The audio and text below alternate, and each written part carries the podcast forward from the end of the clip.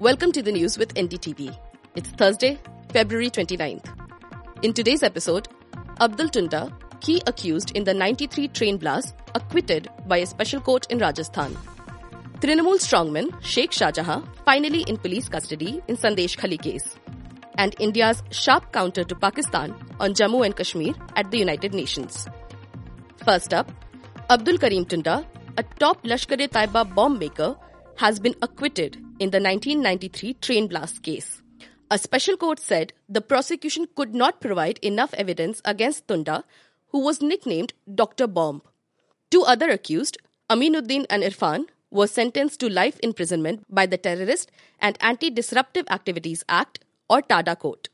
Two persons were killed and many were injured in serial blasts on multiple trains on the first anniversary of the 1992 Babri Masjid demolition.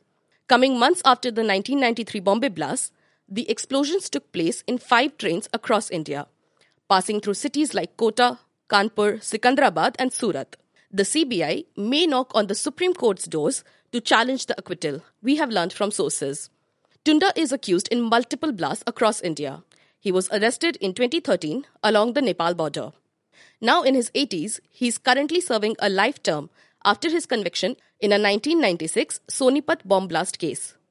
Last year, a Sessions Court in Haryana acquitted him in another case, the Rohtak 1997 twin bomb blast, over a lack of evidence.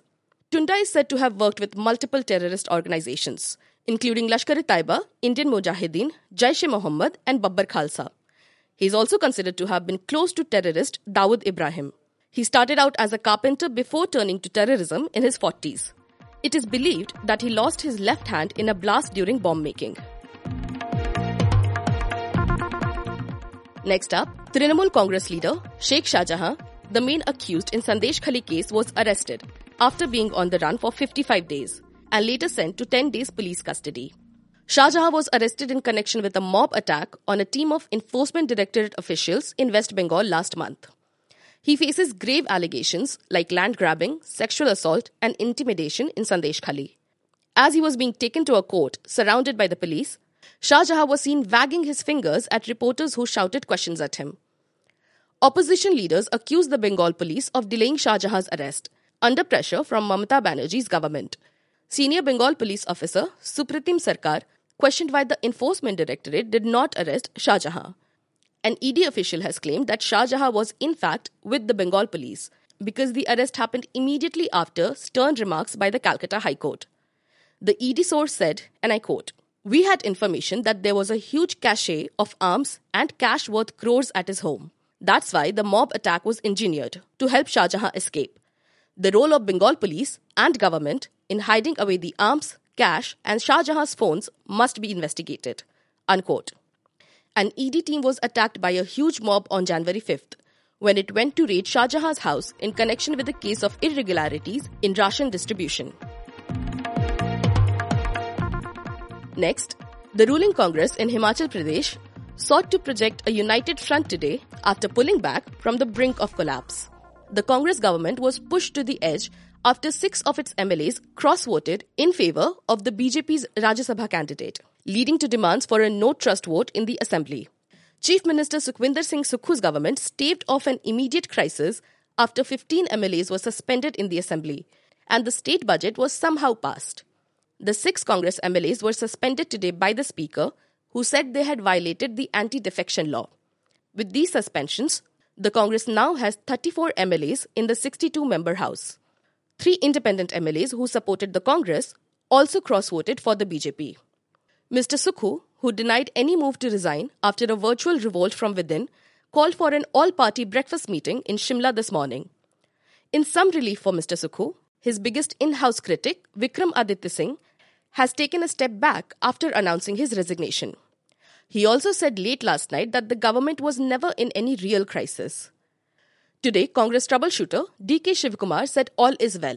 He said, and I quote, "Let them cook anything. The Congress stands united. There is no Operation Lotus here," unquote. Breaking from breaking news, Bollywood stars Deepika Padukone and Ranveer Singh have announced they are expecting their first child in September. In a social media post, the couple shared an image with the words September 2024. signalling the due date without any caption. The announcement confirms weeks of speculation that Deepika was pregnant, prompted partly by her appearance at the Baftas recently. Deepika, who was a presenter at the award show, wore a sari and appeared to be making an effort to keep her stomach covered. Now back to news. India Today strongly countered Pakistan's allegations about Jammu and Kashmir at the United Nations Human Rights Council and said a country with such an abysmal record should not interfere in other nations' internal affairs. India exercised the right of reply to respond to Turkey and Pakistan after the two countries made references to Kashmir in their statements. At the 55th regular session of the United Nations Human Rights Council, India's first secretary, Anupama Singh, said that the union territories of Jammu and Kashmir and Ladakh are an integral and inalienable part of India. She said it was unfortunate that the forum had again been misused to propagate false allegations against India. Ms. Singh said, and I quote, "We cannot pay any further attention to a country that speaks while being soaked in red. The red of the bloodshed from the terrorism it sponsors around the world. The red of its debt-riddled national balance sheets. And the red of the shame its own people feel for the government having failed to serve their actual interests," unquote. She also stated that Pakistan was a country that hosts and even celebrates UN Security Council-sanctioned terrorists and highlighted the institutionalized systematic persecution of its own minorities and its abysmal human rights record. The ongoing UNHRC session, which began on February 26th, will continue until April 5th. And lastly, Dhanshree Gaikwad, a recent graduate from the University of Plymouth in UK with a Masters in Data Science and Business Analytics, has an inspiring journey to share. Posting a video of her journey to the UK and graduation ceremony, she wrote, "To everyone who said to my father, 'You are just a guard. You can't send your daughter abroad.' Thanks, Papa, for believing in me," and called him her lifeguard. Her father, as revealed in the video, works as a security guard. The video racked up over 20 million views on social media. Responding to the overwhelmingly positive response, she said what she has done is ordinary because thousands of students graduate every year. But what her parents, especially her father, have done is extraordinary. She said, quote, "What my father has done for me is extraordinary. Both of my parents come from a very small village and never had the privilege to study in schools," unquote, adding that they deserve all the credit. That's all for today. You were listening to the news with NDTV, your daily newspaper and TV bulletin wrapped in a compact podcast. If you want to catch up with the day's events in a hurry, do remember to subscribe to the news with NDTV on Spotify, Apple and the NDTV News app. This is your host Anviti, signing off.